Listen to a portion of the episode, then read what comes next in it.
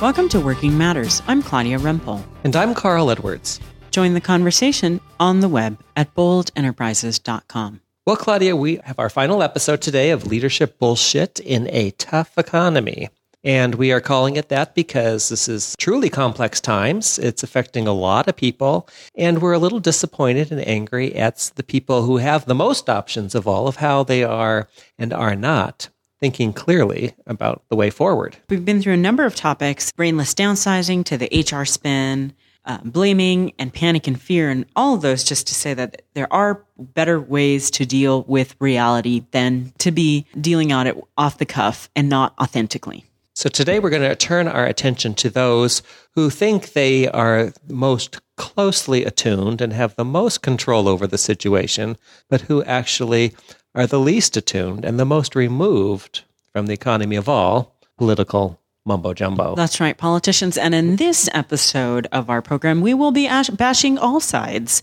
So there is no partisan this isn't a red or a blue problem. This isn't a red or a blue problem. It's everybody's problem. It's everybody's problems because they're really the, these leaders, these political leaders right now, the ones who get the airwaves are so wrapped up in their battle with each other, getting power from each other, that none of these complex issues are really being looked at with nuance and wisdom and discretion and the kind of things we need to think about in a complicated situation, they're broad brushstrokes of no, there's only one way to deal with this, and it's our way, and their way is stupid or evil, a full on battle. And it's inexcusable. It's absolutely inexcusable. We've got complex times, and to pretend that something is complicated, if, if, for example, as our healthcare situation and the reform that's definitely needed, I think there's broad consensus it's needed, it has a simple answer and that it's a red red answer or a blue answer is um,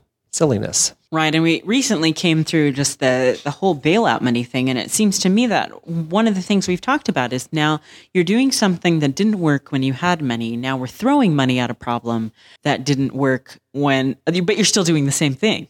Exactly. And it's exactly. not a, whether or not you believe bailout money should be given to companies that need it. The problem is, are they changing how they do things, and why are the people in charge a, still there, and B, getting bonuses. Right. And we brought this up at the time, too, that we noticed that the president had first said it's important to undergird these institutions because they're core to the economy and that he was going to hold them accountable for what they did with the money.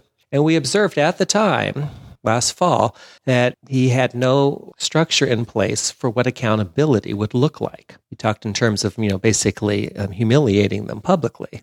And that would work and it obviously hasn't. And now they're talking about more draconian forms of, of punishment of these companies that won't work either, because it uh, it misses the the main point here with politicians is they're not aware of how far removed from the actual situation they are. It's not their expertise. It's not their role. What they're really about is trying to get credit for something that takes place elsewhere.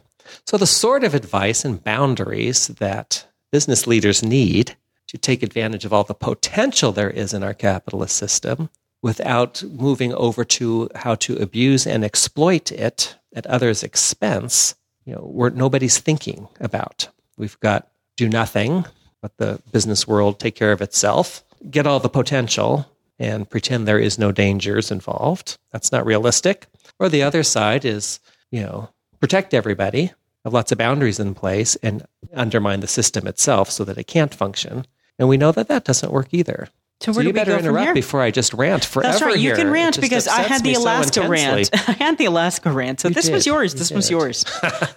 so we want to recognize it as what we're calling BS. That there's, there's not substance in this language in these battles that are going on, and we want to raise it to awareness because it affects our lives. And basically, you know, we're going to be paying with tax dollars for the solutions they put in place that they're not discussing. And whatever they're discussing, they're doing it behind closed doors, and they won't let people look at their legislation, and they won't let it be discussed in public, much less, you know, with anybody with a different political point of view. Um, we just got through with one group of extremists doing that for a long time. We threw them out, and now that the next group of extremists seems to think it's license that we want them to do leadership bullshit with us. And now that has fallen through. So, you know, we got a tough economy We got people who want to work. We got people who want to start businesses. We want people. We need an environment that is conducive to that.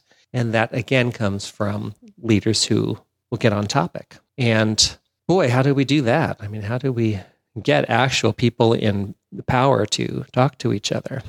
I say we just keep throwing them out until all that's, that's right. left are people who have no tools except for who want to, you know, work on solutions. That's right. There does seem to be sort of a lack of ignorance for those markets, and that thing that seems to be across the border. Those that are interested in being in this game have higher stakes and their own interests. They're not working for the common interest. The common interest. And maybe that should be, I'm not into litmus tests myself, but that might be an interesting rule of thumb by which to evaluate candidates is who's proudest of and who can show substance for what they can actually accomplish and um, how wide and diverse a group of other leaders can they collaborate with to make things happen versus who can show their Democratic credentials or their Republican credentials most enthusiastically. And as long as your your main source of credibility is how loyal and how you know brainlessly loyal you'll be to a certain frame of reference, way over on the right or way over on the left, I think we have no way forward. And maybe if we said, um, I will not vote for anybody whose main credential is their side, what side they're on, and came up with that their main credential had to be ability to show results working with collaborating with a wide variety of people in a very diverse culture, the American landscape, um, we'd get some more moderate, and we're not even so concerned about that on this show. We're concerned about are leaders who will show up and be present and engaged in the issue at hand and talk about the issues in banking and the issues in healthcare, not whose side you're on. I don't know. We got to get some conversation going on this because um, our only real tool here is the ballot box. And, you know, it is encouraging times in that sense. It seems to be that people keep continually get thrown out and we're alternating back and forth between those who are giving us BS, but we got to create an environment where those who are interested in um, doing things well, can most, participate. That's right. And most of our uh, political leaders or people who are interested in that life have spent some time in the private sector.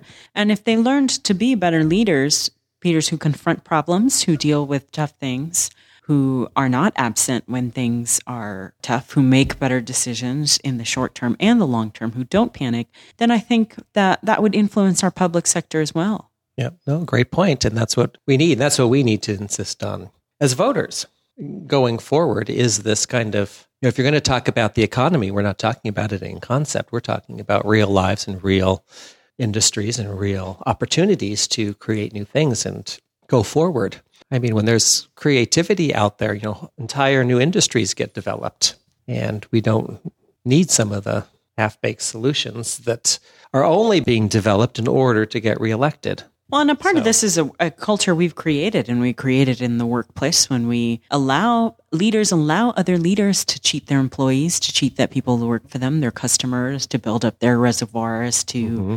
pad their pockets, and that isn't necessarily in a capitalist system. That's not necessarily what we are arguing that you cannot make profits, but taking them and being a liar, a cheater, and a thief is something that we should villainize. And that's where we stand here on what is our topic, which is working matters, is that there is no system ever in history of humankind that has created more opportunity for change for good in the lifestyle of people than democratic capitalism on the one hand. And that's a great opportunity we need to foster.